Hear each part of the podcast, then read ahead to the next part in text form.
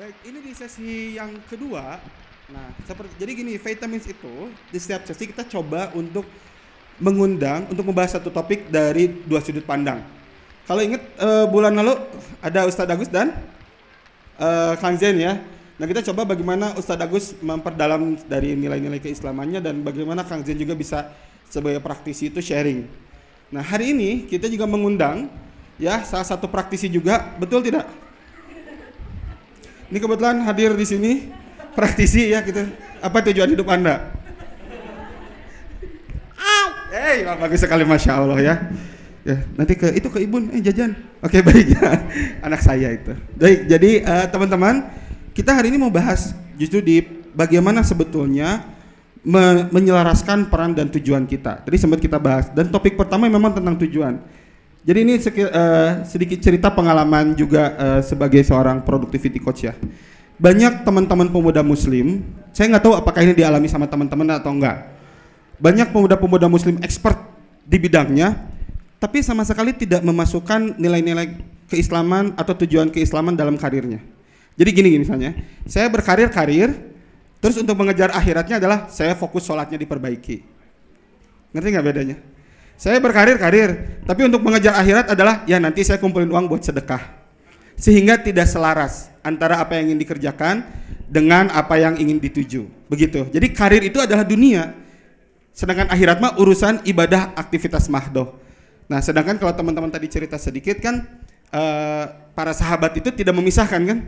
Ya, dengan karirnya mereka menggapai surga. Nah, itu yang akan kita coba hari ini bagaimana kita menyelaraskan antara peran dengan tujuan kita biar satu jalan. Oke. Okay? Nah, di sesi hari ini kita akan bareng-bareng mengundang salah satu praktisi ya, mungkin nanti juga akan sharing pengalaman. Nah, di sesi ini akan sedikit beda teman-teman siap-siap untuk melakukan beberapa aktivitas karena nanti akan sedikit beraktivitas juga nggak sekedar sharing aja. Saya akan mengundang narasumber ini yang mungkin teman-teman tahu ya. Clue-nya adalah beliau, nah ini clue penting pasti teman-teman tahu, adalah seorang NSA Paragon Corp Consultant. Udah tahu siapa? Dan beliau yang paling penting adalah dia adalah kakak kelas saya waktu kuliah. Tahu kan berarti siapa? so, so terkenalnya kuliah saya di mana nggak tahu teman-teman apalagi kakak kelasnya baik langsung saja kita mengundang Kang Kamal Muzaki ya untuk bisa bergabung bersama kita ya mari kita sambut bersama ya sudah siap Kang Kamal Masya Allah kita sambut dengan takbir buat semangat takbir Allah Akbar Assalamualaikum mana mana Kang aduh oh, langsung foto ini tiba-tiba belum belum belum silakan aduh ya Assalamualaikum Kang Kamal sehat? Alhamdulillah sehat. Terakhir berjumpa, eh boleh udah sambil duduk sambil duduk Kang. Gak enak saya duduk ini pada duduk di bawah, gak apa ya? Oh eh, izin iya, ya, punten ya. Ya. Ada masih rasa nggak enak tapi saya harus tahan ini. Baik baik ya kalau gitu. Gak apa-apa mau di bawah juga ayo gitu. Cuman kurang efektif aja gitu nggak iya, kelihatan sama orang-orang. Oke, Kang Kamal Muzaki ada yang pernah ketemu Kang Kamal? Mungkin kalau teman-teman sering ke Salman, wah ya berkat beliau rumah Amal Salman jadi berubah namanya jadi rumah Kamal Salman betul ya zaman dulu ya terkenal yeah. ya iya. karena aktif di sana Kang Kamal boleh mungkin berkenalan dulu dengan teman-teman semua Iya Bismillahirrahmanirrahim Assalamualaikum warahmatullahi wabarakatuh Nih Alhamdulillah uh, bersyukur kepada Allah Subhanahu Wa Taala yang hari ini akhirnya bisa ketemu karena sebetulnya saya ke sini ya minggu lalu, pekan lalu saya udah ke sini perjalanan gitu ya. Jadi salah semangatnya salah tanggal. Tapi alhamdulillah lah banyak hikmahnya pasti ya. Jadi uh, alhamdulillah bisa ketemu hari ini dan saya nggak nyangka saya pikir uh, apa ya forumnya tidak sebesar ini begitu ya. Tapi ternyata vitamin sudah tumbuh sedemikian hingga karena dulu ketika awal-awal vitamin saya ngikutin prosesnya gitu ya. Ngikutin prosesnya. Jadi ya semoga makin banyak komunitas, makin banyak jamaahnya, makin banyak manfaat yang bisa diberikan. Seperti tadi kata Abah Hasan ya, jadi berkomunitas begitu ya, ber, berjamaah gitu. Kalau kenalan dikit mungkin uh, saya dulu di Masjid Salman, Marbot. Marbot iya, Amil zakat iya. Amil itu mustahik ya, jadi saya penerima zakat. Orang yang berhak menerima zakat saya tuh. Jadi saya itu sebagai amil zakat di rumah Mas Salman mungkin dari lulus sampai tahun kemarin. Jadi saya tuh di rumah amal berapa tahun berarti? 9 tahun kurang, 9 tahun lebih dikit lah. Jadi sebagai seorang amil zakat yang eh, apa ya, mengelola dana para muzaki. Karena dulu saya berpikir kalau nggak dikelola ini nggak akan besar-besar nih dana zakatnya. Sedangkan banyak mahasiswa, banyak masyarakat yang butuh gitu ya. Sampai terakhir itu mungkin sekitar hampir 23 miliar per tahun lah dana kelolanya begitu ya. Itu untuk ukuran masjid kampus sudah yang paling besar di Indonesia. Jadi ya ya syukur alhamdulillah. Saya mungkin bisa dibilang husnul khotimah lah ya. Karena saya tuh ketika pegang dana umat itu saya khawatir nih duit segini banyak, saya takut apa ya kesandung gitu ya. Atau kesandung itu kan nggak hal yang besar ya. Hal yang kecil kan takut ya. Jadi pegang dana besar. Jadi saya salah satu dampaknya berat badan saya naik hampir 10 kilo setelah nggak di rumah amal kayak ngurusin dana masyarakat itu Banyak pikirannya. banyak Iya, pikiran banyak gitu pikiran. ya Ah, ya antar banyak pikiran pokoknya begitulah ya. Jadi saya merasakan menjadi seorang yang ngurusin duitnya masyarakat. Mungkin ada sekitar berapa ya? 7.000 8.000 lah yang donasi setiap tahun begitu ya. Saya yakin bapak ibu sekalian pernah berdonasi eh, salah satunya eh, ke Masjid Salman Kang sebentar. Mungkin Jangan, itu. jangan Bapak Ibu soalnya ini Apa dong? Akang Teteh. Oh iya, Akang Teteh. Mungkin biasa presentasi rumah amal Salman ya. Baiklah, baik. Saya saya setahun terakhir ke Jakarta. Jadi saya dipanggil Kang juga udah jarang gitu ya. Jadi dipanggilnya Bapak. Jadi saya mohon maaf kalau jadi Bapak Ibu. Biasanya ya Kang Teteh. Oke, oke. Ganti settingan, ganti settingan. Maaf kalau kelepasan lagi. silakan, silakan. Itu dulu kali ya. Oke, baik ya, baik. Nah, itu tadi ada pengalaman eh sekarang pengalamannya di eh eh, NSI Paragon ya. Benar nggak saya bilangnya itu? Nah, gimana boleh itu cerita? Ah ya, NC. Jadi bacanya Nur Hayati Subakat Entrepreneur Institute. Itu namanya Bu Nur Hayati yang mendirikan Wardah. Jadi Oh, oke. eh, somehow itu saya ter ter, ter, ter-attract gitu ya. Ter-attract itu apa ya? Ya jatuh cinta mungkin ya. Jadi ketika Bu Nur Hayati datang ke Masjid Salman tuh saya tanya eh, beberapa hal. Terus beliau bilang gini, saya itu mendirikan perusahaan ini dulu di awal tuh udah kayak lembaga zakat katanya. Maksudnya gimana? Ya pokoknya dapat uang, sebagian diambil buat kebutuhan, sebagian dibagi-bagi gitu. Sebagian dibagi-bagi gitu. Jadi kayak kayak lembaga zakat sebetulnya. Dan itu bagi saya kayak wah kayaknya ke sini nih.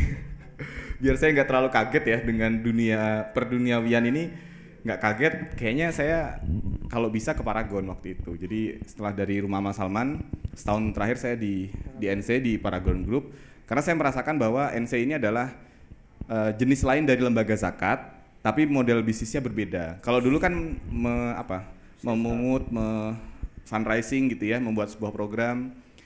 Akhirnya program duitnya terkumpul dikasih lagi ke masyarakat buat program gitu ya. Nah kalau sekarang tuh kayak duitnya bukan donasi tapi beli barang gitu beli produk. Jadi ya yang di develop adalah produk. Nah dapat duitnya setelah itu ya dibagikan dalam bentuk CSR dalam bentuk ini yang paling saya itu tuh ngebuka lapangan kerja sebetulnya. Iya bedanya di rumah amal tuh dulu susah buka lapangan kerja tuh. Dana zakat buat buka lapangan kerja tuh 25 miliar tuh nggak nggak cukup.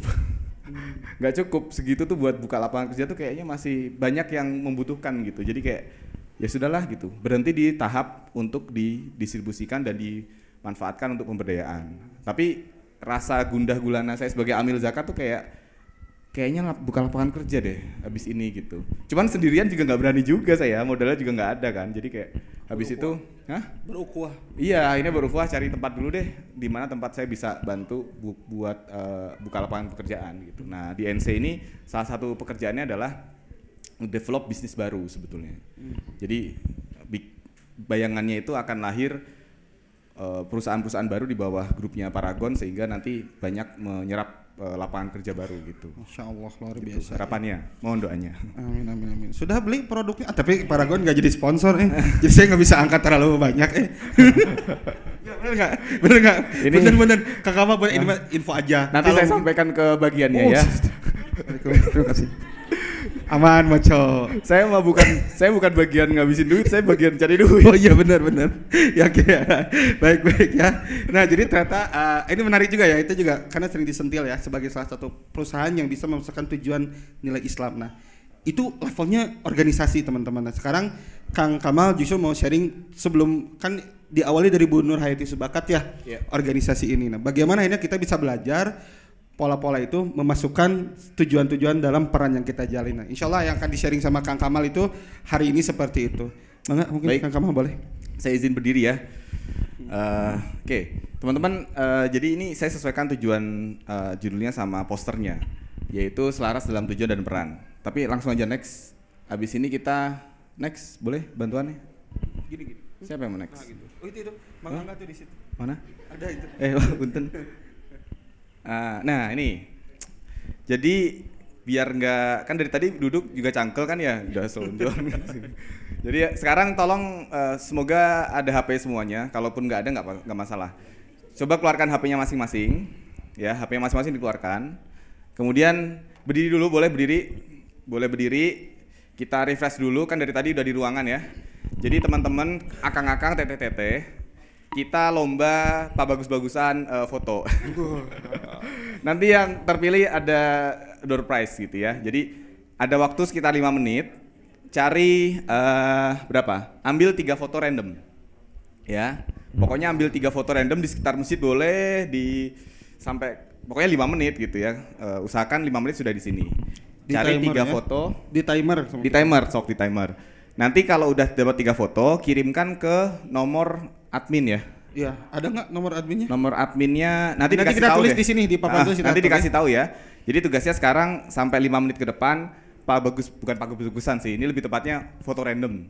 Kita nggak milih yang paling bagus. Nanti berpengaruh terhadap kualitas HP-nya. Kita nggak milih yang paling bagus. Nanti ada yang udah emang nggak punya skill tapi HP-nya bagus ya bagus gitu ya. Jadi pokoknya ambil tiga foto, kita nggak pilih yang paling bagus, tapi kayaknya yang paling menarik, ya. Boleh berkelompok, boleh masing-masing, gitu ya. Silahkan waktu dimulai dari sekarang. Boleh, silakan ya. Silakan, Fotonya silakan. apa? Jangan boleh di luar, di luar ya. Boleh keluar. Jangan selfie dia, bukan selfie. Bukan iya. ya. Tiba-tiba foto selfie diri. boleh juga, bebas bebas. Kalau tidak, kalau berkenan selfie juga boleh. Foto temennya juga nggak apa-apa dari belakang gitu ya. Boleh, Ada silakan. sinematik. Waktunya cukup panjang 5 menit, jadi memang Iya. boleh keluar gitu. Silakan, Kalau usahakan di luar mau- justru. Ya belum ada handphone atau nggak bawa, mau istirahat dulu, duduk dulu nggak apa-apa ya di sini. Ke gedung sate, kalau keburu 5 menit boleh. 5 5 menit ya. Usahakan jangan objeknya jamaah lagi ya. Usahakan objeknya benda hidup gitu, yang menarik. Bisa buat eh, profil picture lah setidaknya ya.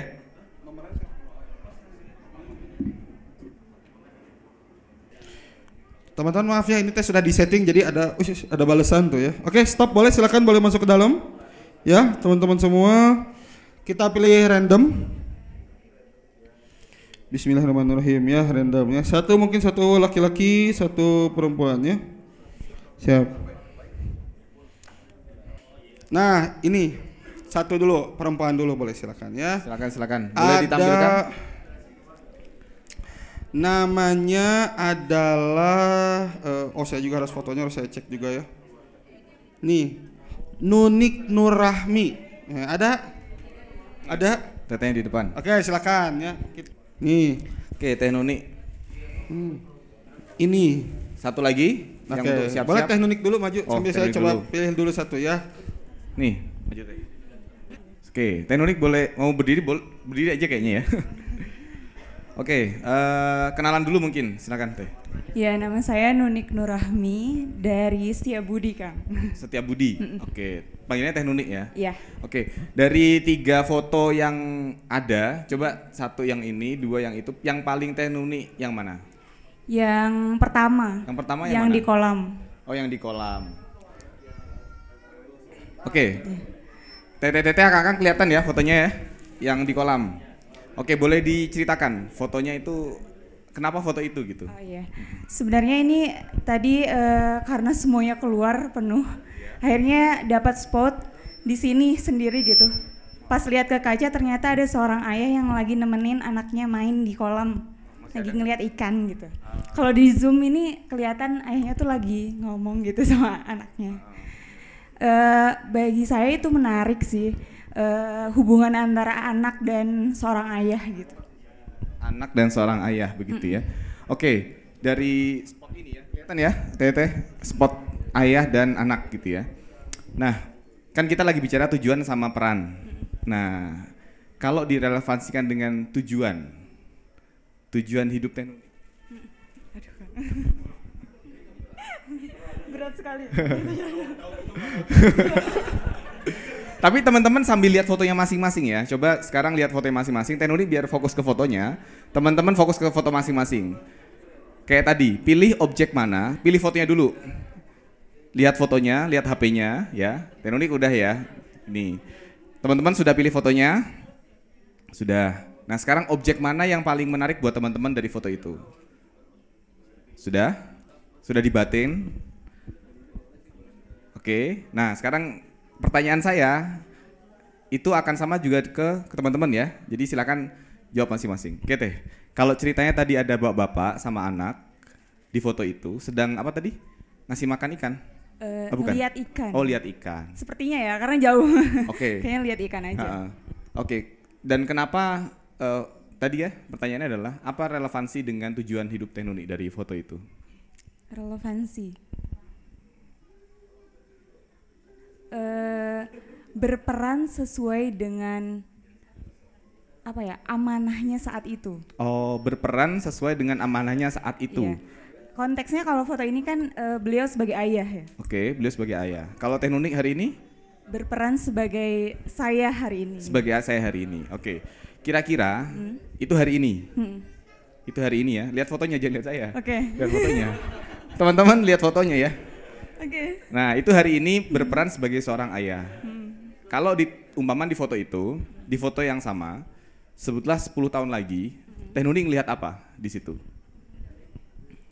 10 tahun dari sekarang. Saya mungkin yang ada di situ bersama anak saya. Wes. Amin ya Allah. Kalau panjang umur ya kan? Iya, kalau panjang umur. Teh Nuni bersama anak ya. Teman-teman 10 tahun lagi gimana ya silakan bagi masing-masing. Kemudian lagi posisi yang seperti itu, sebutlah di masjid ini begitu ya, 10 tahun lagi. Kira-kira Teh Nuni bilang apa ke anaknya? Nak, eh, kita sekarang lagi di masjid eh, sama ibu lihat ikan. Ikan ini eh, berenang dan bahagia ada di sini gitu. Terus saya kasih tahu ikannya itu ikan apa. Terus dia suka makan apa. Hmm, mungkin hal-hal yang eh, anak saya nggak tahu pada saat itu saya ingin kasih tahu ke dia. Hmm. Apa yang dirasakan setelah ngasih tahu ke anaknya tadi? lega, bahagia, tenang mungkin. Ya, kalau dibayangin ya kan. Hmm, Kalau dibayangin rasanya tenang, bahagia. Heeh. Tenang dan bahagia gitu ya. Oke, itu yang dirasakan dari foto tadi ya, dari 10 tahun yang ke depan. Iya. Oke, supaya bisa nyampe ke titik itu, satu hal aja yang bisa diusahakan di hari ini. Kira-kira apa? Ikhtiar. ya. Ikhtiarnya dalam bentuk Eh, karena posisinya saya lihat beliau sedang kajian, Hmm. mungkin ikhtiarnya itu akan eh, menjadi kebiasaan untuk datang ke majelis Masya Allah. Ikhtiarnya dari sekarang, supaya nanti anaknya juga mau ke majelis gitu. Ikhtiarnya luar biasa. Kita berikan takbir. Allahu Akbar. Oke, boleh hadap ke teman-teman lagi. Oke, teman-teman ini eh, belum, belum, belum. Belum, sabar. Sabar. Teman-teman tadi yang relate sama Teh Nuni siapa? Boleh angkat tangan? Yang relate sama cerita. Teh, boleh maju ke depan? Hmm. Teh Nuni boleh mic-nya dikasih. Di sini juga. Namanya siapa? Boleh kenalan dulu? Bismillah. Assalamualaikum warahmatullahi wabarakatuh. Waalaikumsalam warahmatullahi wabarakatuh. Perkenalkan nama saya Mima dari Kabupaten Bandung. Oke. Apa berdiri, berdiri. Apa yang Teteh eh, pikirkan dan rasakan setelah Teh Nuni tadi cerita seperti itu? Kenapa relate sama Teteh?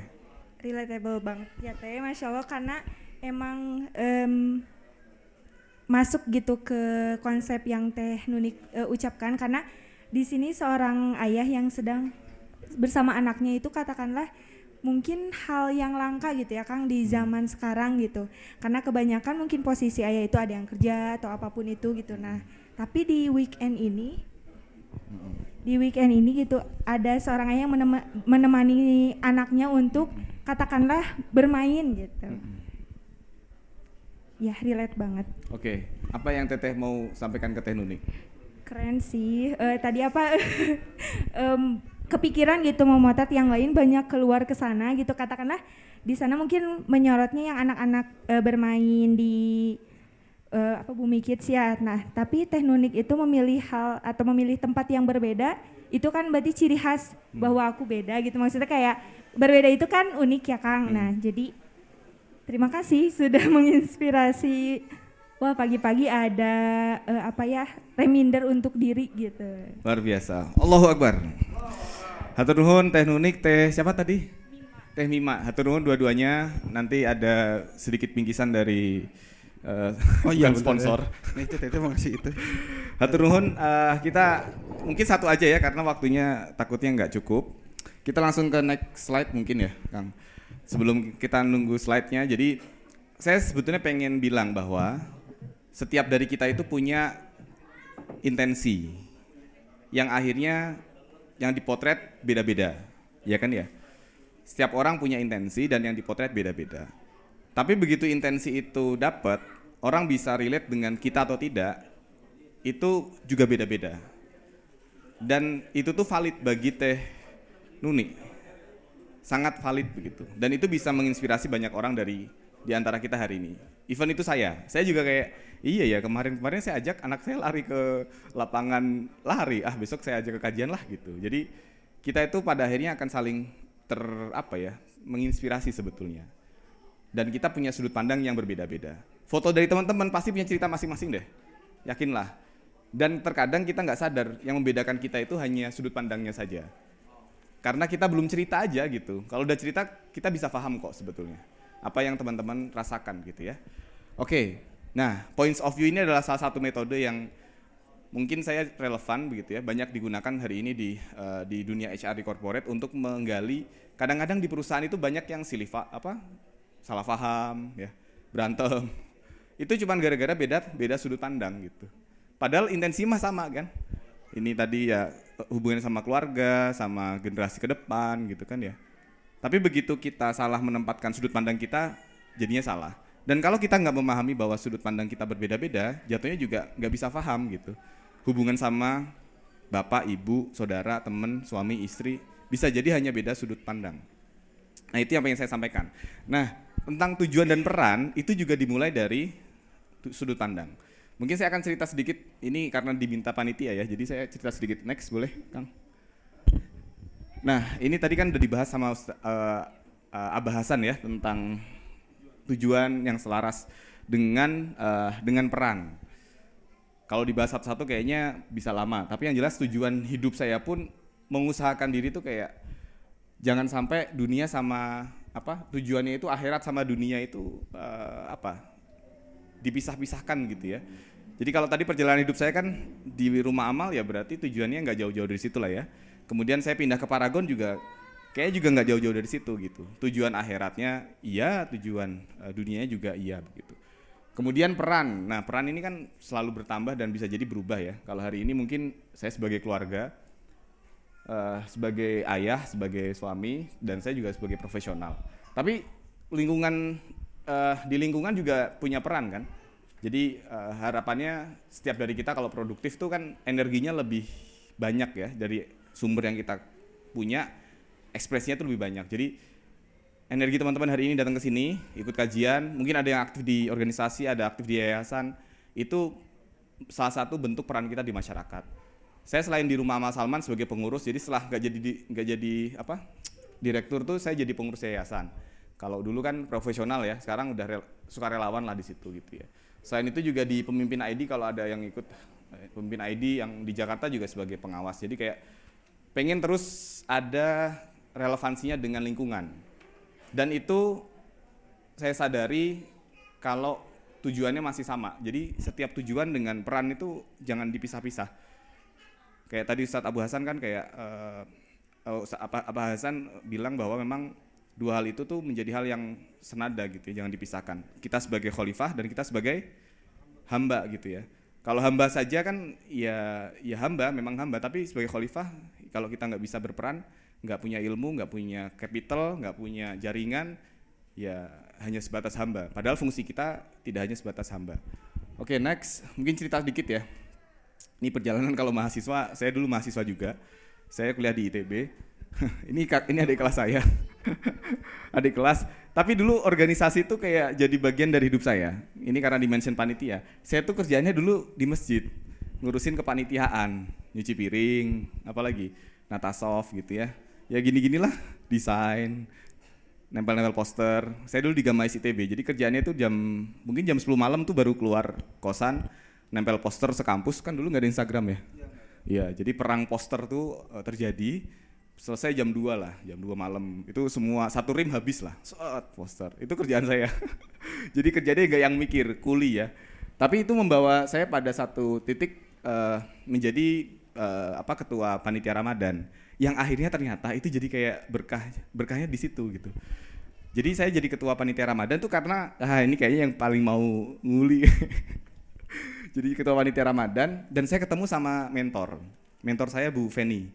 Bu Feni Mustafa. Ownernya Syafira Zoya ya. Jadi saya mentor saya salah satu sampai sekarang ya beliau gitu ya. Jadi uh, dimentorin sama beliau ketika jadi panitia dan sampai lulus masih sama beliau sempat ditawarin modal gitu ya, tapi saya nggak berani takut nggak bisa balikin. Dan akhirnya setelah lulus yang minta saya ke rumah amal beliau. Jadi bukan yang ujuk-ujuk, wah privilege apalah enggak. Jadi kayak, Mal kamu dulu pengen jadi pengusaha kan? Iya teh. Udah ngurusin ini aja dulu. Nggak nulis-nulis kok kerjaannya katanya. Saya sama nulis-nulis tuh rada-rada gimana gitu ya. Nggak telaten. Nggak, nggak apa, nggak nulis-nulis. Kerjaannya ini ya cari duit, bikin program gitu. Nanti kamu dari sini akan kenal banyak orang katanya.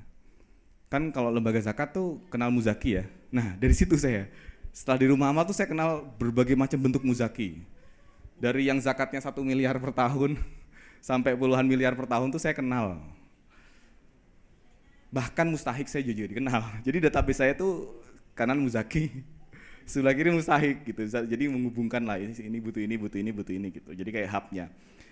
Dan setelah itu perjalanan terus berlangsung ya. Dan intensi saya tuh kalau bisa dilihat tuh organisasi di Ramadan sama bisnis kecil-kecilan. Jadi pernah bisnis uh, setahun saya tutup karena harus tugas akhir, karyawan dua orang waktu itu. Buka di Cisitu, apa namanya secreting.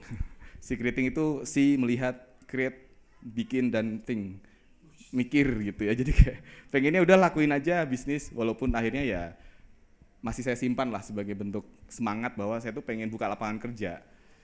Walaupun belum terwujud, tapi kayaknya moga-moga bentar lagi arahnya ke sana gitu. Karena nggak mudah buka lapangan pekerjaan itu ya. Oke, okay, next. Setelah kuliah 2013 saya termasuk yang memaksimalkan waktu. Habis itu di rumah Mas Salman, nah ini nih yang seru nih. 9 tahun tuh ngapain aja. Jadi tiga tahun pertama tuh ya teman-teman kalau lihat itu mencari makna saya. Jadi ngapain saya di rumah amal ya? Alumni TB biologi, tugas akhir uh, ibaratnya dulu saya ditambang batu bara sama di kelapa sawit magang saya. Lulus lulus. Ngurusin zakat. Saya tuh kayak ini ngapain ya saya di sini? gitu ya. Tapi ya loh kok anak biologi nggak di biologi? Tapi itu biasa aja kan? Biasa aja ya. lulusan biologi nggak di biologi tuh. Ternyata biasa aja. Waktu itu yang kayak pegang obor jadi kayak belum paham. Tapi karena tugasnya ya sudah Bismillah ini amanah. Saya udah dapat amanah dari eh, senior dan masih Salman saya tunaikan. Tahun pertama itu dua ketiga itu saya bimbang sama profesi saya. Jadi kalau ditanya orang tuh saya kerja di mana deh gitu. Setelah lulus a e a e gitu ya. Saya jawabnya itu ya ini NGO NGO itu apa? Non governance uh, organization. Ya kan yayasan ya daripada saya jawab ambil zakat nah biar keren dikit. NGO gitu ya padahal memang ya NGO adalah amil zakat. Sampai satu titik tuh saya mau nikah tuh saya bingung. Nanti kalau ditanya mertua saya jawabnya apa ya? Jadi ada periode tuh gak yakin saya bisa ketemu jodoh. Karena kayak teman-teman saya ada yang mau kayak sama saya? gitu ya. Uh, wong mereka kerjanya kan di Jakarta di mana gitu ya. Ini saya masih di masjid. Jadi rada bimbang galau gitu. Ini ada yang mau nikah sama saya nggak ya? gitu ya alhamdulillah ada aja ya yang namanya jodoh ketemu bahkan saya ketemu mertua saya dulu jadi saya ketemu mertua saya ditawarin eh saya gini Pak saya mau nikah tapi nggak tahu gimana cara cari cewek gimana cara istri saya nggak tahu gitu ya. Singkat cerita saya ditawarin anaknya, mau nggak di kamar saya? Hah? Punya anak? Saya zakatkan anak saya untuk Kamal. Iya jadi lucu banget, memang lucu banget. Jadi kayak ketika saya fokus ngurusin zakat gitu ya, itu malah kayak nggak mungkin gitu. Saya kayak nggak mungkin, nggak mungkin karena saya dulu cita-citanya pengen punya istri tuh anak apa eh, kalau nggak guru gitu ya. eh, itu di dunia medis pengennya. Karena saya kebayang itu saya bakal banyak sering keluar rumah anak harus ada yang jagain gitu kan. Singkat cerita ada seorang alumni kedokteran UIN Jakarta yang mau nikah sama saya.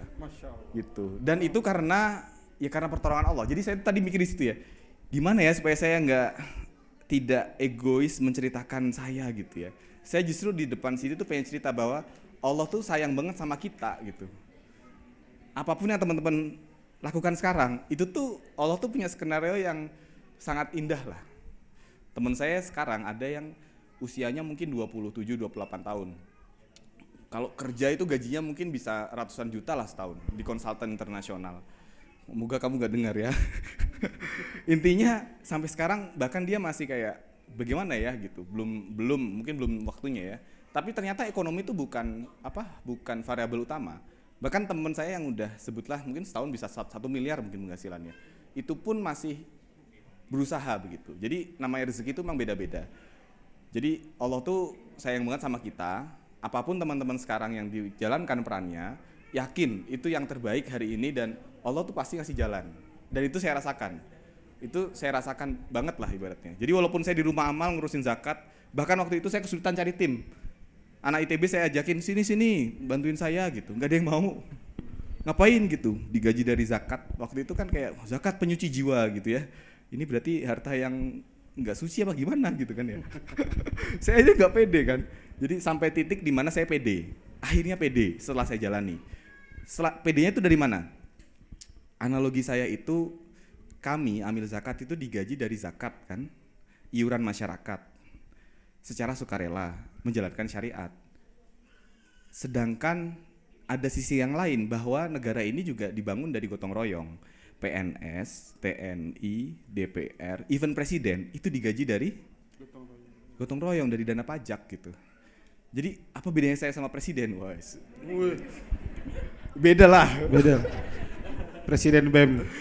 Intinya saya memperoleh jawaban bahwa oh nggak salah ternyata. Walaupun ini mungkin nggak populer tapi esensinya tuh sama gitu.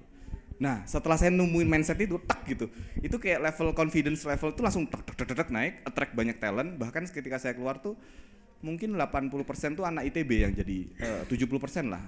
Anak PT PTN dan ITB mungkin setengahnya ya, sisanya PTN yang akhirnya mau bekerja sebagai amil zakat. Itu bukan karena saya, karena teman-teman di situ waktu itu juga udah lebih siap gitu, menerima kenyataan bahwa iya ya kita berkontribusi tidak hanya nyari duit tapi nyari nilai. Kan mulai anak muda mulai berpikir seperti itu kan ya. Dan saya masuk ketika itu lagi naik-naiknya gitu. Jadi nggak apa-apa yang hari ini sedang mencari makna, mencari apa peran gitu ya. Yang penting tujuannya tadi udah clear, pengen sebagai hamba dan pengen beribadah, insya Allah nanti ada jalannya gitu ya. Yang penting apa tadi? Sudut pandangnya harus bener. Kalau sudut pandangnya salah tuh ya salah gitu. Jadi di- semuanya kan dimulai dari sudut pandang ya. Kalau saya melihat bahwa oh ya, di rumah amal gaji kecil, di rumah amal nggak bonafit, di rumah amal fasilitas nggak jelas, karir nggak ada, ya ya sudut pandangnya akan jadi seperti itu. Tapi kalau saya melihat, wah di rumah amal Salman saya dekat dengan masjid, bisa sholat lima waktu, jamaah, dapat dapat istri soleh solehah gitu ya. Kemudian apa lagi? Bisa. soleh solehah lagi. Maaf, Bisa. soleh aja. Eh soleh aja. Solehah aja. Soleh. Semakin. Soleh aja. Bisa ini, bisa Ya. apa eh, skill manajemen uang dengan lebih baik. Iya, saya itu hemat sekali dulu. Kan hemat sekali ya. gitu Hemat sekali. Sekarang berusaha. Dunianya udah beda. Jadi saya Moco mana Moco? Saya diajarin ngopi itu sama Moco. Tahun 2016 saya ketemu pertama kali untuk rebranding rumah amal logonya. Ayo mal kita ngopi gitu. Hah ngopi? Bukannya mahal ya kopi ya? Saya biasa di kantin Salman. Gratis lagi ya. gratis gitu kan. Diajak ngopi. Ya iyalah, lihat menu yang saya lihat harganya yang paling murah mana ya? Udah ini aja lah, espresso. Atau pahit atau? Iya pahit. Saya menelan pahitnya kehidupan biar siap menghadapi pahitnya kehidupan gitu ya. Bahkan kopi pertama saya itu yang paling murah saya masih ingat dan itu espresso gitu. saking hematnya saya bayangin kalau saya di rumah amal terus gaya hidup udah kayak di korporasi gitu. Itu ya nggak nggak pas gitu ya. Jadi kayaknya orang-orang juga nggak nggak ikhlas gitu ya nggak ridho. Itu ambil zakat nongkrong nongkrong di kafe gitu kan nggak ikhlas. Jadi saya juga harus menjaga hati para muzaki gitu. Saya cukupkan diri di kantin Salman waktu itu. Oke ya next. Itu tiga tahun pertama. Yang jelas tujuan sama peran coba diseimbangkan. Tahun kedua mulai menata fondasi memantapkan diri, mulai yakin nih, yakin. Saya bikin brand waktu itu Amil Muda. Pokoknya sebagai Amil Muda. Soalnya kalau saya ketemu Amil Zakat tuh sudah pensiunan, sudah pokoknya fokus ibadah gitu ya. Anak muda itu jarang jadi amil, tapi alhamdulillah sekarang sudah sudah banyak teman-teman jadi amil zakat. Mulai profes mul, apa mulai profesional gitu ya. Gaji amil mulai dinaikin gitu kan, mulai dinaikin naikin. Dulu belum UMR. Gaji amil zakat itu di rumah amal belum UMR mulai di UMR-in. Pokoknya target saya karyawan UMR aja dulu gitu ya, pelan-pelan pelan-pelan pelan sampai akhirnya bahkan pengurus atau dosen ITB tercengang lihat gaji waktu itu ya. Hah, gaji ambil zakat segini gitu ya. Pak jangan lihat sekarang dong, Pak. 9 tahun yang lalu kayak apa gitu kan. Jadi pelan-pelan kita perbaiki fundamental termasuk kesejahteraan amil. Bayangin ngurusin kesejahteraan masyarakat tapi diri sendiri nggak sejahtera. gitu kan itu nggak logis gitu ya. Jadi amil zakat itu perlu sejahtera supaya bisa mensejahterakan orang. Yang ketiga mulai bangun kompetensi, bangun ya kompetensi ya. Kalau kita nggak punya kompetensi itu jadinya nggak nggak bisa apa ya, nggak relevan dan nggak dihargai orang kan pada akhirnya. Jadi mulai bangun kompetensi. Sampailah saya di tiga periode terakhir di tiga tahun. Kenapa tiga per tiga tahun ya? Saya juga bingung. Pokoknya per tiga tahun tuh kayak ada tantangan keluar nggak ya gitu. Jadi kayak mau keluar dari rumah amal tuh per tiga tahun. Nah, mulai fokus ke gerakan zakat, ada pandemi dan lain sebagainya sampai suksesi kepemimpinan. Jadi saya melepaskan rumah amal itu mungkin prosesnya satu tahun. Buat cari pengganti itu satu tahun. Siapa sih yang bisa ngelanjutin ini? Karena pegang duit nggak kecil ya, duitnya lumayan besar. Jadi per, per, kita siapin banget suksesinya. Nah seterusnya biar lanjut. Jadi itu semacam perjalanan yang saya pengen ceritakan bahwa next kang. Ah ini rumah tadi Paragon ya. Nah di Paragon hari ini tujuannya semoga masih sama ya. Semoga tujuannya masih sama dan saya akan usahakan sama gitu. Bahwa membak intensi saya dan saya yakin teman-teman adalah beribadah dan berkontribusi buat masyarakat kan ya. Dan saya pun memilih perusahaan mendaftar ngeplay lah ibaratnya. Itu tuh juga yang menyelaraskan dengan nilai dan tujuan kita hidup. Walaupun saya stres di awal-awal saya harus pindah ke Jakarta. Jadi hari ini saya LDRan Hari ini saya LDRan. Selasa, Rabu, Kamis, Jumat saya di Jakarta. Sabtu, Ahad, Senin saya di Bandung. Yang biasanya ketemu anak istri tiap hari, sekarang nggak bisa. Itu culture shock buat saya. Bahkan saya sering sedih. Maghrib-maghrib, waduh orang mah bisa ngajarin ikro, saya mah di sini nggak bisa gitu. Tapi itu perjalanan. Saya yakin ini nanti ada jalan nih. Jalannya apa belum tahu. Kayak tadi ya, tiga tahun pertama di rumah amal kan saya juga ini apa ya? ini bagaimana saya? Gitu. Tapi saya coba nikmati proses itu. Dan dulu saya punya tim. Saya tinggal suruh eh gini lanjutin gini lanjutin. Nah sekarang saya disuruh. Itu pusing juga. Karena biasanya nyuruh jadi disuruh tuh kayak aduh dulu saya di, ngatur jadwal orang sekarang jadwal saya diatur orang gitu. Emang nggak enak. Tapi kalau saya tetap di rumah amal rumah amal nggak akan berkembang kaderisasi nggak jalan gitu ya kasihan adik kelas nanti nggak bisa naik karirnya kan jadi ya sudahlah saya cukupkan 9 tahun di rumah amal dua periode lah ya kompetensi gap. Saya mulai dari nggak bisa. Bayangin orang-orang yang sudah bekerja di corporate berapa tahun?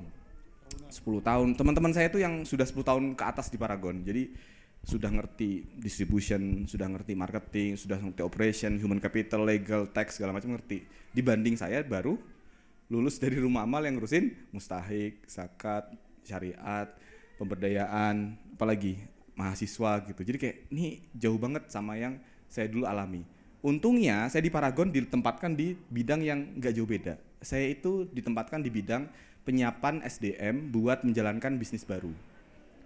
Jadi yang dilihat Paragon ke saya adalah, mal kamu dulu di para, di rumah amal pegang orang, ngurusin mahasiswa, bangun kompetensi. Nah sekarang objeknya diganti nyiapin calon pengusaha gitu ya disambung-sambungin lah ya tergantung sudut pandang gitu kan ya dan yang terakhir yaitu tadi saya hari ini yang paling saya gelisahkan adalah saya itu empat hari di Ban Jakarta tiga hari di Bandung itu buat saya uh, pain buat saya pain dan saya sedang berpikir gimana memboyong istri dan anak-anak saya ke Jakarta. Kan udah pada sekolah, lumayan ya, ibu-ibu. Biaya masuk lumayan, kalau dicabut nanti pindah lagi lumayan. Yang jelas itu perjalanan yang sampai saya coba nikmati untuk peran dan tujuan yang walaupun di tengah jalan tuh ada gesleknya gitu ya, lupa gitu. Cuman di disuruh ke sini nih Allah mungkin ingetin loh, Mal, kamu tuh harus inget ngapain kamu ke Jakarta gitu ya. Saya inget tuh, hari pertama saya ke Jakarta, saya berangkat sebelum subuh. Saya sholat di 125. Sebelum subuh mampir masjid dong, sholat subuh dulu gitu ya. Masuk masjid belum azan.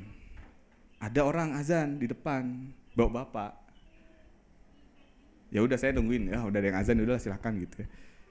Terus habis azan dia mundur. Habis azan ikomah kan ya, beliau lanjut jadi imam. Begitu balik kanan siapa coba? Beliau adalah guru besar fisika di ITB. Kalau nggak salah salah satu pejabat di ITERA. Jadi kayak saya dikasih kayak pesan bahwa kamu ke Jakarta nih sekarang. Kamu tuh tetap anak masjid gitu. Bahkan ini profesor aja di tengah jalan berhenti di sebuah masjid, nggak ada yang azan, nggak ada yang imam, dia ambil tuh mic sama posisi imamnya gitu ya. Itu kayak wah iya ya. Nanti saya di Jakarta jangan sampai jauh dari masjid kalau begitu gitu ya. Karena ini pun sudah senior itu, sudah setinggi itu jabatannya, itu pun masih tetap jadi anak masjid gitu. Jadi ya terima kasih vitamin sudah mengundang saya ke masjid ini lagi karena biasanya kan sekali ke situ. Iya betul. ini ke sini main gitu. Jadi eh, ini semua perjalanan dan itu bagaimana points of view kita melihat dari setiap peristiwa gitu ya. Itu yang paling penting. Dan community itu paling penting untuk kita bisa terjaga. Jadi ketika awal-awal itu saya sempat kayak ini, guys like apa ya semacam sholat itu kan biasanya di masjid Salman sholat di azan berhenti sholat gitu ya. Kalau di di kantor kan beda-beda temennya. Di divisi saya, event Paragon itu yang punya Muslim itu ada Chinese non Muslim. Jadi kayak kita juga harus belajar apa ya bertoleransi gitu ya. Pada akhirnya eh, ya sholat jamaah gitu ya mengusahakan jamaah di masjid gitu. Jadi ya udah saya mulai cari temen siapa yang bisa diajakin ya. Nah sekarang udah mulai apa terbiasa ada yang yuk ke masjid. Walaupun mereka tetap sholat tapi kayak ya mungkin selesai eh, meeting gitu. Jadi itu pun butuh teman ternyata nggak bisa sendirian. Saya nggak kebayang kalau ada nggak ada teman saya ini namanya Mas Rashid anak Jogja. Mas Rashid terima kasih sudah Nggak ada di sini. Hah? Ini ada online online dia dia Oh, iya. nonton Mas Rashid terima kasih Eh. sudah hadirin sudah WhatsApp juga gitu Iya, buat oke. Kang Kamal semangat cenap.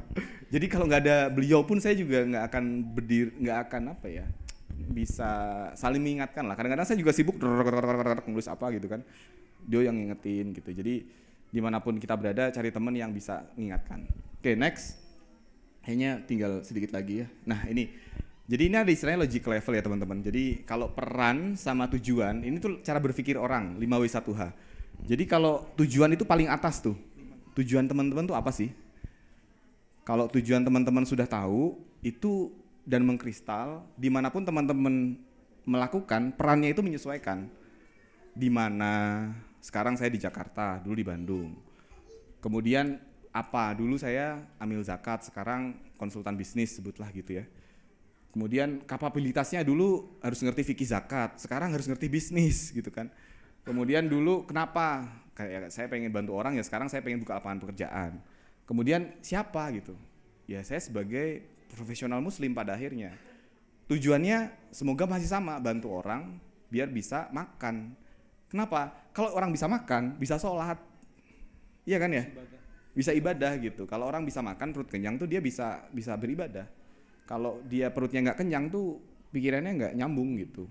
Nah, jadi teman-teman, apa pun yang sekarang teman-teman lakukan, perannya itu ya, sebagai apa, itu nggak masalah. Yang penting tujuan paling atasnya tuh apa ya konversi dan kalibrasi apakah itu benar atau enggak kalau udah bener nggak apa-apa pokoknya sekarang jadi apa pun dinikmatin aja tergantung kita apa ya, sabar syukurnya itu pas atau enggak gitu. Perannya itu aman atau enggak. Dimulai dari yang sekarang kita miliki. Pasti Allah punya jawaban itu. Oke next. Karena sedikit lagi waktunya. Karena memang ya pada awalnya Islam itu akan menjadi Islam itu kan peradaban ya. Yang menata sendi nilai hukum semuanya itu kan Islam. Dan dimulai semua dari ayat pertama kan sebenarnya kan ikro ya ikro itu ikro itu kan membaca situasi, membaca ilmu, membaca pikiran, baca hati. Semua dimulai dari ikro gitu baca. Jadi memang kita itu manusia di setiap perjalanan kita itu dimulai dari membaca. Bahkan sudut pandang pun itu kan dari membaca. Jadi berpikir kan ya. Kita mikirnya gimana gitu. Next slide terakhir mungkin ya. Nah, ini mungkin teman-teman ke sini bagian dari ini menurut saya. Jadi bertafakuh gitu. Rasulullah itu kan tafakuhnya di dalam gua ya. Nah kita ya sekarang nyari gua di mana? Nggak ada. Gua apa? Gua Jepang. Ini, ini ada gua. Hah? Ini gua. Oh, gua. jokesnya, jokesnya sangat Iya. dead joke. Ja- Jadi gua kita hari ini ya mungkin masjid gitu ya. Vitamin itu adalah gua mungkin. Guanya guanya kita, guanya teman-teman gitu ya. Di mana tempat kita bertafakur, berpikir gitu ya, merenung. Udah bener belum gitu ya perjalanan hidup ini. Mungkin gua saya hari ini di Paragon mungkin di masjid sebelah gitu ya. Yang saya melihat bahwa bapak udah keriput tapi disiplin gitu ya, jamaah, baunya harum, eh, apa bajunya rapi gitu ya. Wah, berarti emang harus seperti itu gitu ya. Jadi setiap dari kita perlu berkontemplasi, guanya kita masing-masing beda-beda, tapi sempatkan selalu untuk terus berpikir dan bertafakur. Itu untuk terus mengingat tujuan dan memaknai peran kita hari ini. Dan semoga vi- vi- apa, vitamin menjadi tempat yang cocok buat kita hari ini yang relevan menjawab eh, kebutuhan kita. Lagi-lagi tergantung sudut pandang. Kalau teman-teman cocok di sini mungkin bisa jadi sudut pandangnya nyambung. Kalau enggak bisa jadi enggak nyambung. Apakah itu salah? Belum tentu. Bisa jadi dia punya sudut pandang yang lain gitu ya.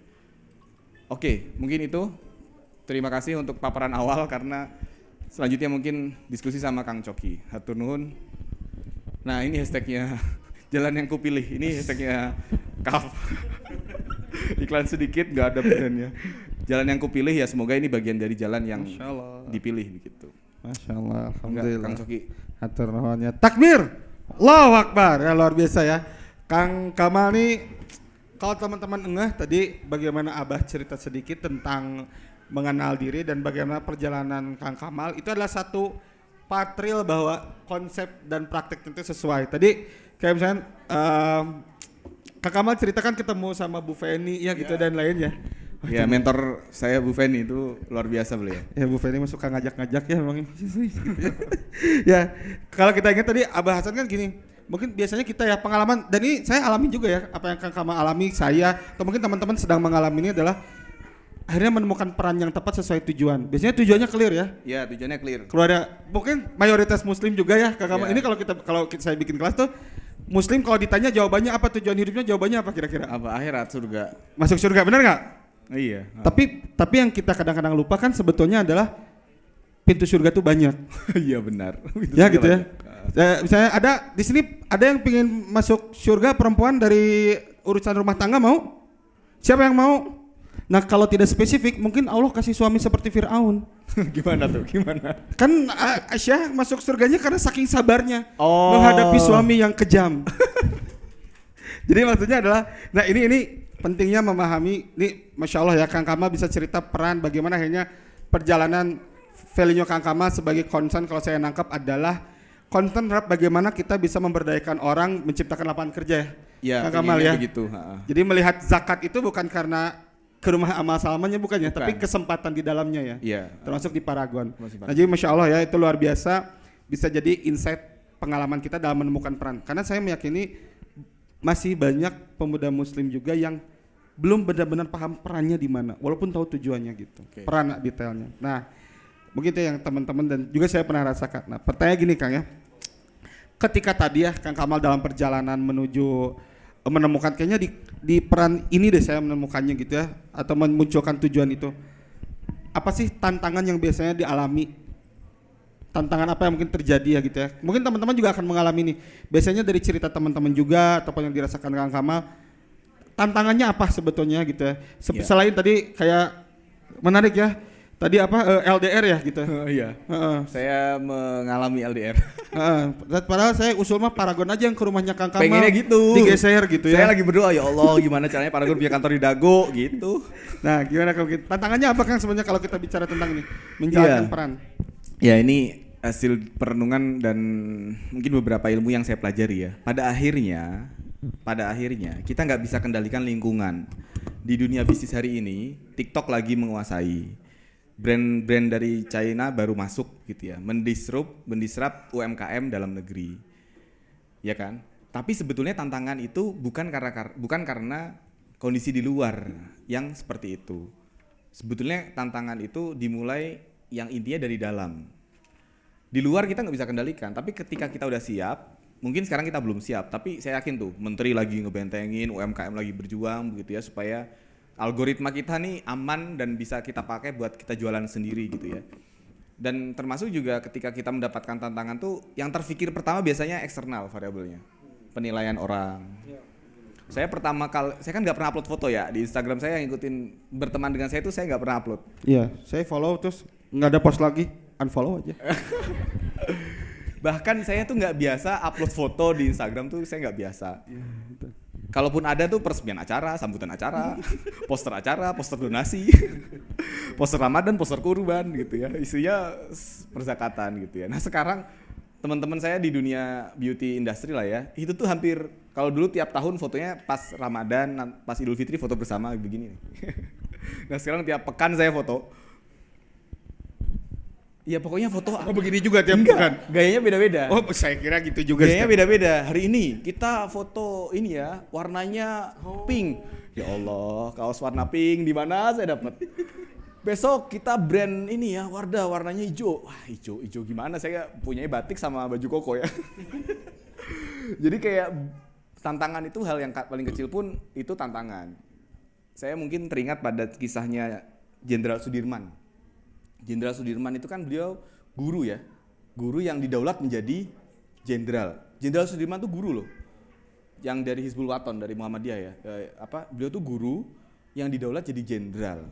Bayangin betapa banyak tantangannya. Kalau beliau ngurusin pikiran orang, ah, masa guru jadi jenderal? Saya mah ngajar aja gitu ya. Pasti beliau nggak akan jadi jenderal dan orang nggak mau ngikutin. Jadi pergulatan batin, pergulatan batin itu ada istilahnya kalau di itu tuh micro battle, perang-perang kecil. Kan peperangan nih tahun 45 gitu. Kan nggak mungkin ada ringnya terus oh ini perang tahun 45 atau agresi militer gitu kan nggak. Itu dimulai dari perang-perang kecil kan. Perang di Dago, ketemu Belanda, nanti ketemu lagi di eh, Banjaran gitu ya. Kumpulan dari perang-perang kecil itu kan yang akhirnya kita bisa menang dan merdeka karena sebetulnya kita memenangkan setiap perang perang kecil itu gitu. Itu juga kayak dalam diri kita, perang ketika uh, diajak hal dalam baik gitu ya, diajak sholat jamaah ini kalah nggak kita? Kalau kita menang satu checklist. Kemudian kita perang lagi melawan apa? Godaan apa ya? Godaan eh, scrolling Instagram segala macam itu juga perang gitu. Perang boleh kalah nggak? Boleh dan bisa kalah. Tapi pada akhirnya Endian kan merdeka gitu. Jadi jangan fokus pada hal-hal kecil yang sifatnya eh, sementara tapi goal end game-nya apa nih gitu. Tapi kita memang harus memenangkan setiap peperangan kecil itu. Bahkan tantangan terhadap diri gitu ya. Eh, Terhadap diri. Eh, yang penting kita punya support system yang bagus sebetulnya. Saya itu bisa 9 tahun di rumah amal itu karena punya istri yang ikhlas. Jadi istri saya tuh nggak komen, nggak saya ajak jalan-jalan ke mana tuh nggak komen, nggak saya beliin apa, apa gitu ya, itu nggak komen, biasa aja gitu. Dan nggak nuntut juga, makanya saya bisa leha-leha tanda kutip di rumah mal berlama-lama tuh karena support system saya oke. Bahkan bapak saya waktu itu melarang saya keluar. Bapak saya melarang saya keluar dari rumah amal. Kalau yang lain kan kayak ditanyain kerja di mana gitu ya, eh, ya bisa ini bisa apa gitu. Bapak saya malah melarang itu yang mungkin bikin saya betah. Jadi tantangan itu pasti ada dan tantangannya kita bisa memenangkan nggak setiap tantangan peperangan kecil-kecil itu sampai akhirnya kita merdeka. Merdeka itu ketika mati mungkin nanti ya. Husnul khotimah atau enggak gitu. Kayaknya kok gitu, kayaknya. Nah, supaya bisa husnul khotimah masuk surga, itu kan kita berusaha memenangkan peperangan-peperangan kecil ini kan. Dan kita butuh support system. Bayangin Jenderal Sudirman itu kan ditandu orang yang lagi sakit TBC, fungsi paru-parunya tinggal 25%, ada orang yang mau nandu. Dan kalau masyarakat membocorkan, Jenderal Sudirman ada di sini gitu. Habis itu udah. Tapi karena micro battle micro battle ini semuanya kompak, masyarakat tutup mulut. Jangan kasih tahu ya Jenderal Sudirman kalau lagi masuk hutan sini gitu. Semua tutup mulut kan, sehingga gak ketahuan. Prajuritnya rela menandu. Itu kalau ada prajurit apa datang gitu ditembak mereka kena loh, gak bisa lari kan mereka, pelan-pelan gitu. Ya karena support sistem yang tadi sudah kuat mendukung, akhirnya Jenderal Sudirman bisa memenangkan gitu. Dalam posisi yang walaupun sakit TBC, ditandu gitu. Nah itu menggambarkan bagaimana ya setiap orang tuh punya ujian dan cobaan masing-masing gitu kan ya. Dan yang Allah lihat tuh bukan TBC atau sehatnya kan, intensi dia apa dan itu yang menggerakkan masyarakatnya kan. Masyarakat Indonesia ngelindungin sosok Jenderal Sudirman yang sebagai apa ya ikon semangat kemerdekaan gitu. Nah, jadi setelah kita selesai dengan diri kita, support system pilih yang balik lagi ke tadi bahasan ya, komunitasnya hmm. siapa. Dan itu dimulai dari keluarga. Keluarga ya ya kita bersyukur pasti keluarga teman-teman juga support hmm. nggak nyariin kan gimana nggak boleh kajian gitu kan pasti betul, betul. Uh, support keluarga gitu betul, itu mungkin kan baik baik ya, ya Alhamdulillah Kang Kamal dan sekaligus mungkin akan ada kejutan hari ini Kang Kamal kita juga mengundang istri nggak ada bapak dan tahu. juga Mas Rashid dan saya juga prajurit yang menandu Jenderal Sudirman silakan hadir Istri saya lagi sibuk akreditasi. ya, bercanda, humoris ya. Oke. Okay. Ya, ya. Baik, jadi itu menarik ya bahwa uh, teman-teman itu jadi salah satu tantangan dan tadi saya tuh mau nanya tips ternyata support system itu penting ya oh, iya, untuk penting menguatkan gitu ya. Jadi sesuai sama Abah juga tadi bilang sendirian itu Nggak sulit bisa. ya. Nah, kalau bicara ininya nih uh, terakhir mungkin dari saya sebelum teman-teman kalau ada yang mau nanya boleh ya. Uh, nanti bisa juga via Insta, uh, di Instagram ada di highlight tentang pertanyaan silahkan boleh nanya di situ atau kalau ada yang nanti mau ngacung boleh. Nah ini ada satu pertanyaan ini nih. Ini yang sering jadi kan bicara micro battle ya. Yeah. Micro battle-nya tuh ada satu micro battle yang pasti sering terjadi. Ini teh jalan yang saya pilih tuh benar nggak sih? Karena kan sering ada tawaran kan. Mm-hmm. Apakah tawaran dari luar atau kesempatan dari luar itu adalah goals baru atau distraksi kita? Kayak bener nggak? Suka kebayang nggak? Jadi misalnya tawaran itu distraksi atau sebenarnya ini goals yang baru. Nah, dari pengalaman Kang Kamal ya, kita sharing ya. Nah, ya itu kan pasti ngalamin. Saya juga yeah. kan pernah ngalamin. Kita semua pernah ngalamin. Cuma ini sharing kita. Yeah. Dari Kang Kamal sendiri gimana tuh waktu itu dan bagaimana akhirnya cara meyakinkan itu apakah diskus dengan siapa atau gimana begitu gitu. Iya iya iya. Uh, ini saya dikasih tahu sama senior. Jadi bukan saya yang ngasih tahu ya. Jadi ketika saya awal-awal itu kayak banyak hal baik yang pengen dilakukan, pengen hal baik yang pengen diwujudkan gitu ya. Tapi saya dikasih tahu bahwa kalau biasanya kalau sudah tujuannya pas, caranya pas, perannya pas, gangguan dari setan itu dari fokus. Gangguan dari setan itu adalah? Gangguan setan itu fokus, fokusnya diganggu gitu. Jadi kayak saya pengen A, B, C, D gitu ya. E 5 nih sudah dikunci gitu ya. Tiba-tiba ada F, G, H, I, J, K, L. Jadi banyak gitu. Uh, jadi biasanya selain godaan yang lain, godaan orang yang sudah menemukan tujuan dan peran yang tepat itu ujian fokus. Biasanya itu. Dan itu tuh apa ya? Ngaruh banget waktu itu kayak akhirnya saya ngurangi banyak fokus. Itu dikasih tahu juga sama senior saya yang dulu di Pupuk Bontang ya Pokoknya di Kalimantan aja. Ya, kebetulan hadir juga beliau. Semua. kan? Iya, namanya Mas Win Hartono. Beliau bilang secara kan kalau kita nggak tahu nanya ya, nanya orang. Dan teman saya tuh banyak yang lebih senior, jadi kayak konsultan gratis lah ya. Jadi kayak saya sowan silaturahmi gitu ya. Cerita ini cerita itu. Beliau geleng-geleng, ini anak muda banyak maunya gitu ya. Akhirnya dikasih tahu, "Dek, kita itu paling bisa hanya ngelola dua tujuan. Eh dua apa ya? Dua aktivitas lah, dua program, dua fokus. Biasanya kalau dikasih lebih dari dua, gagal. Itu hasil penelitian di dunia SDM katanya. Saya nggak dikasih jurnalnya sih, tapi saya percaya ya. Apa istilahnya? Taklid ya. Taklid ke beliau sebagai direktur HR.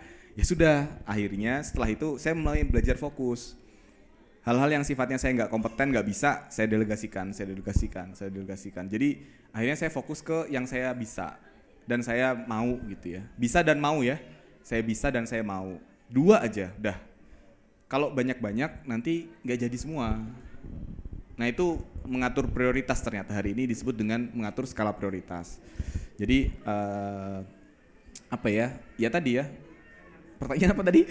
Bagaimana ya kalau kita akhirnya punya banyak tadi pilihan itu Heeh.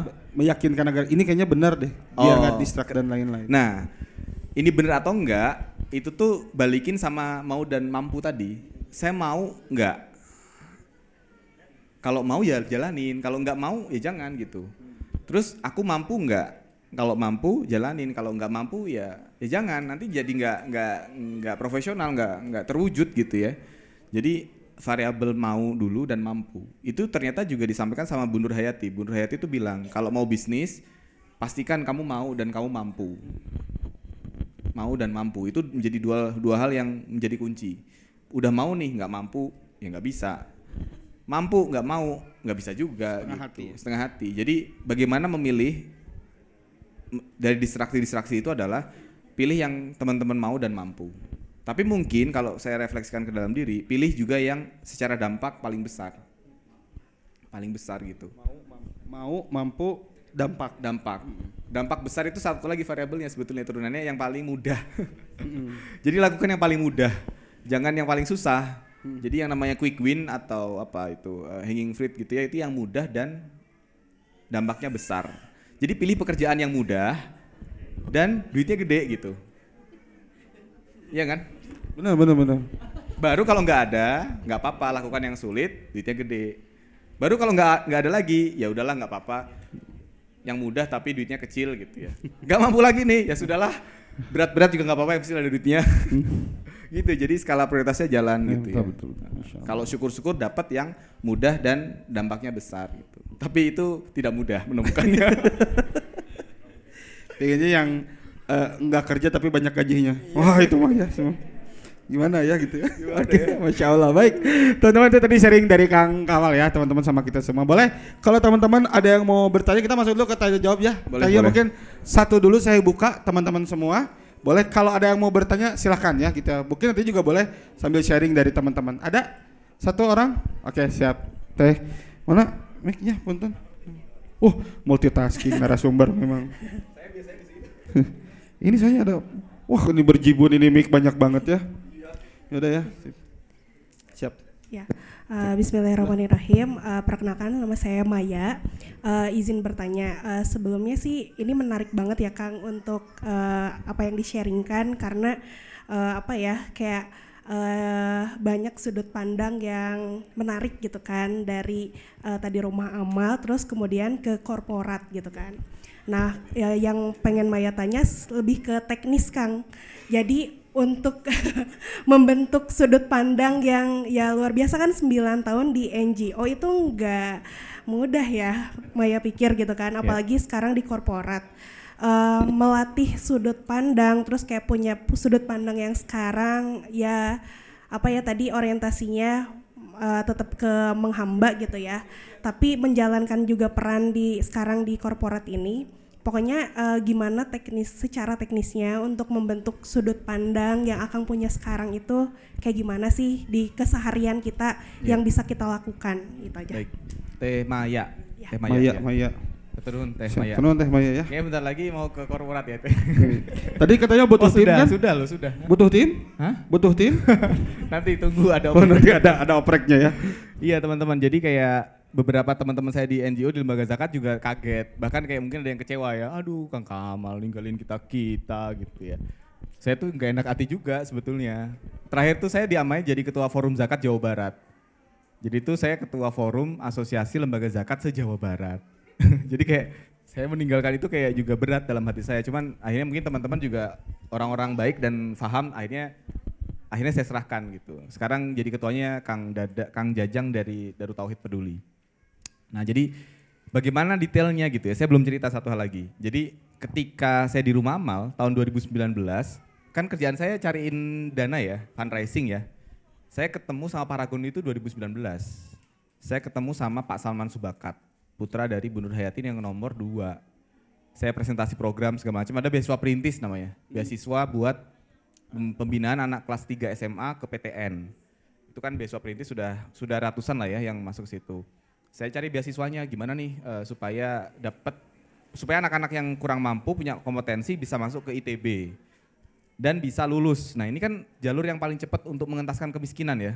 Empat tahun dikasih duit 100 juta itu awalnya mustahik jadi muzaki itu cara yang paling efisien sejauh ini yang saya pahami adalah sekolah dikasih gerobak dikasih apa dikasih, itu susah aja jadi paling tepat adalah memasukkan siswa berpotensi ke kuliah nanti empat tahun dia akan lulus dapat gaji yang cukup buat menghidupi keluarga syukur-syukur jadi muzaki gitu nah ketika saya mencarikan beasiswa itu saya ditawarin beasiswa jadi kenapa saya bisa masuk ke Paragon karena saya sempat kuliah jadi itu saya sempat kuliah di SBM, di MBA ITB.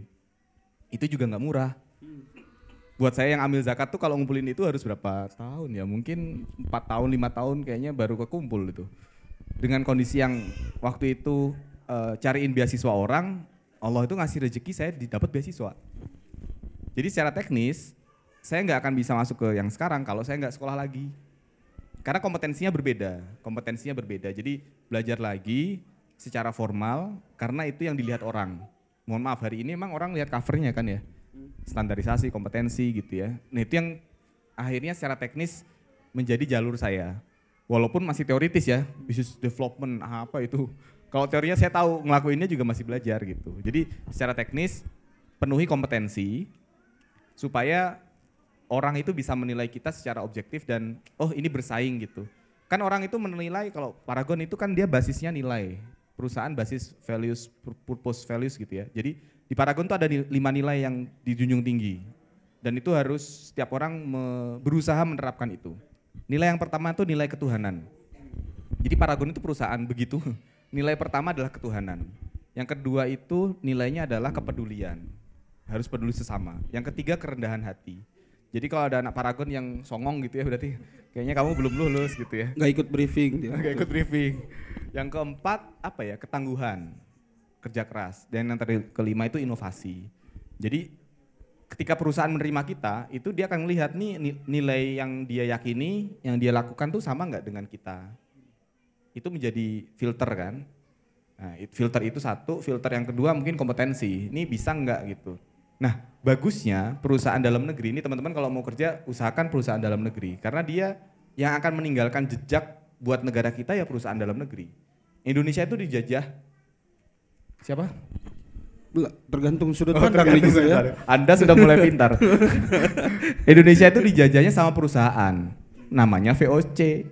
VOC itu kalau valuasinya dikumpulin hari ini lebih gede dari Apple.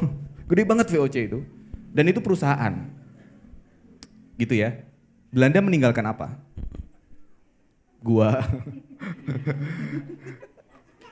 Jadi kalau kita bekerja atau menghidupi perusahaan dalam negeri itu akan banyak yang ditinggalkan. Tapi kalau kita bekerja di perusahaan yang mungkin tidak di negeri kita, ya dia akan membangun negaranya begitu ya. Jadi Paragon kenapa saya saya memilih dan mantep gitu ya karena dia meninggalkan banyak kebaikan jejak-jejaknya itu di uh, di keseharian. Jadi yang pertama nilai, yang kedua kompetensi kompetensinya secara logis apa sih gitu ya. Yang kedua kompetensi. Dan yang ketiga secara detail itu mungkin network, jaringan. Ini bukan orang dalam ya. Tapi pada akhirnya siapa yang punya network dan tahu itulah yang akan dipilih. Ada dua orang sama-sama berkompeten. Yang satu kenal, satu nggak kenal. Teman-teman pilih yang mana? Yang kenal, ya kan? Jadi kalau mau ke sebuah perusahaan itu, Mbak ya, sebutlah perusahaan uh, apa kalah grup gitu ya. Kalah grup itu kalau nggak salah nilai yang pertama itu juga ibadah. Jadi dua perusahaan besar di Indonesia yang saya tahu nilai-nilainya ketuhanan ibadah tuh Kalah Group dan Paragon. Mau mau masuk ke Kalah Group gitu ya, ya cari teman-teman yang kerja di sana, Facebooknya, add Instagramnya, add baca beritanya, baca sejarahnya, baca semua tentang Kalah Group, visi misinya gitu ya. Kalau perlu hafal tuh silsilah keluarga. itu membuat kita relevan dengan mereka. Jadi sebelum kita masuk tuh kayak kayaknya kenal gitu. Padahal belum. Jadi ikhtiarnya adalah pelajari ke mana kita akan menuju. Bahkan saya udah mempelajari Paragon tuh ya sejak 2019. Ibaratnya kayak ini mau arahnya ke mana gitu, itu udah dipelajari. Jadi network itu penting. Jadi setelah nilainya sama, kompetensinya sama, network itu penting. Bukan berarti ini kolusi atau bukan memang begitulah cara dunia bekerja. Kalau nggak kenal sama sekali nggak akan bisa dipercaya. Jadi aku akan pilih orang yang dipercaya karena aku kenal dia gitu. Ada dua orang kalau sama-sama bagus, kalau yang dinamakan nepotisme itu kan memilih orang yang tidak berkompeten. Tapi kita kenal nih, dia nggak kompeten, terus kita yang kita pilih, nah itu yang nggak bener kan? Justru itu yang nggak bener. Sebaliknya, kalau ada dua orang berkompeten, tapi kita kenal dia, ya dia yang akan kita pilih. Nah itu networking. Jadi berjejaring, bersilaturahmi, cari teman-teman yang ada di dunia itu. Jadi ketika interview tuh kayak relate gitu. Oh iya aku kenal ini, oh iya dunianya begini gitu. Jadi nggak yang ditanya hai ho hai ho nggak tahu gitu kan. Teman saya tuh teman saya tuh ada tuh adik kelas saya yang dulu di rumah amal juga. Sekarang dia di HR director gitu kan dia bilang gini salah satu kesalahan utama pertama orang yang daftar kerja adalah dia nggak tahu perusahaan apa yang di apply itu udah langsung nggak lulus. Jadi ya riset dulu kenali dulu perusahaan yang akan kita tuju gitu. Mungkin tiga itu aja ya. Baik ya. Di, tadi tiga poinnya semoga bisa memberikan gambaran terutama buat teman-teman ya. Eh, di mana pun teman-teman berada, konsepnya hampir sama ya. Termasuk dalam bisnis berarti berjumpa klien juga gitu ya kurang lebih ya. Berjumpa klien. Oh iya. Ya. Baik. Alhamdulillah teman-teman semua, eh, tak terasa ini juga kita sudah mau masuk zuhur. Jadi mungkin pertanyaannya juga kita cukupkan Kang Kamal ya. Alhamdulillah semoga tadi bisa jadi insight buat teman-teman semua bahwa eh, kalau kita ingat lagi teman-teman semua kita rekap dari awal dari awal Abah bilang bahwa salah satu yang bisa membuat kita produktif adalah tujuan dan bagaimana tadi kita dengar cerita Kang Kamal memasukkan tujuan terus kenapa teman-teman tadi foto juga untuk menemukan makna ya dan nilai apa yang sangat jadi concern buat teman-teman semua ya karena yang masuk ke sini macam-macam fotonya tadi ada yang foto jenggot saya nggak tahu apa makna yang dilihat apakah karena berjamaahnya kah gitu melihat jenggot kalau satu juga bukan jenggot kan? Iya kan? Kalau satu jenglot. Tapi kalau namanya jenggot. Jadi ini oh ini kebermaknaan keberjamaah walau walau itu nilai yang itu bisa jadi dasar mungkin jadi tujuan dan tadi Kang Kama sudah cerita berbagai tantangan yang semoga bisa jadi insight maka cari support system juga yang tepat ya buat kita semua Kang Kamal betul ya mungkin terakhir Kang Kamal sedikit buat teman-teman terakhir yang sekarang hari ini mungkin sedang mencari tujuannya atau sedang mencoba peran baru dan mem- mengokohkan dirinya di tujuan tersebut mungkin Kang. Ini jawabannya pasti sama dan klise ya. Ya itu memang kalau dalam apa ya dalam Islam tuh selalu kita diajarkan sabar dan syukur. Jawabannya ya se sesederhana itu sebetulnya. Islam itu sederhana. Kalau nggak sederhana tuh nggak akan viral aja. Yang viral itu kan yang sederhana kan, konten yang simple, bisa difahami, relate, ya itu yang kepake kan. Jadi supaya bisa seperti itu ya jawabannya sederhana, sesederhana sabar dengan kondisi yang ada dan syukuri kondisi yang ada gitu. Sabar dan syukur itu kayak jadi ya ketika kita sedih gitu ya, ketika hilang arah sendirian saya di Jakarta malam-malam gitu ya, aduh kangen anak, kangen istri, terus kerjaan lagi banyak gitu ya. Ya resepnya ya sabar dan syukur. Syukurnya tuh kayak mal, bukannya dulu lu pengen ke sini, sekarang udah di sini lu ngeluh-ngeluh gitu kan. Jadi ya sabar, syukur itu menjadi resep utama mungkin ya. Perlu kita terus lakukan. Alhamdulillah. Nah, semoga itu jadi insight buat kita semua ya. Baik ya, jadi kuncinya sabar dan syukur tadi ininya tips buat kita semua. Oke, teman-teman semua, eh, saya juga ucapkan terima kasih kepada Kang Kamal sudah hari ini, masya Allah sampai dua kali hadir ke Maimasku. Minggu kemarin ke sini, tapi nggak ada apa-apa ya, salah tanggal, masya Allah ya. Dan minggu ini ke sini lagi. saya udah tahu dari Ciberem, udah Oh. baru jalan baru udah tahu tapi ya sudahlah nggak ke Maskup, saya ke Masjid Salman. Oh iya, kan yang benar penting ya. tujuannya. Wih, mantap ya. Oke, baik teman-teman semua, nuhun. Jadi juga kita akan menutup sesi kita. Nanti insya Allah ada Kang Zaki masih ada beberapa pengumuman. Ada info juga tadi ada beberapa yang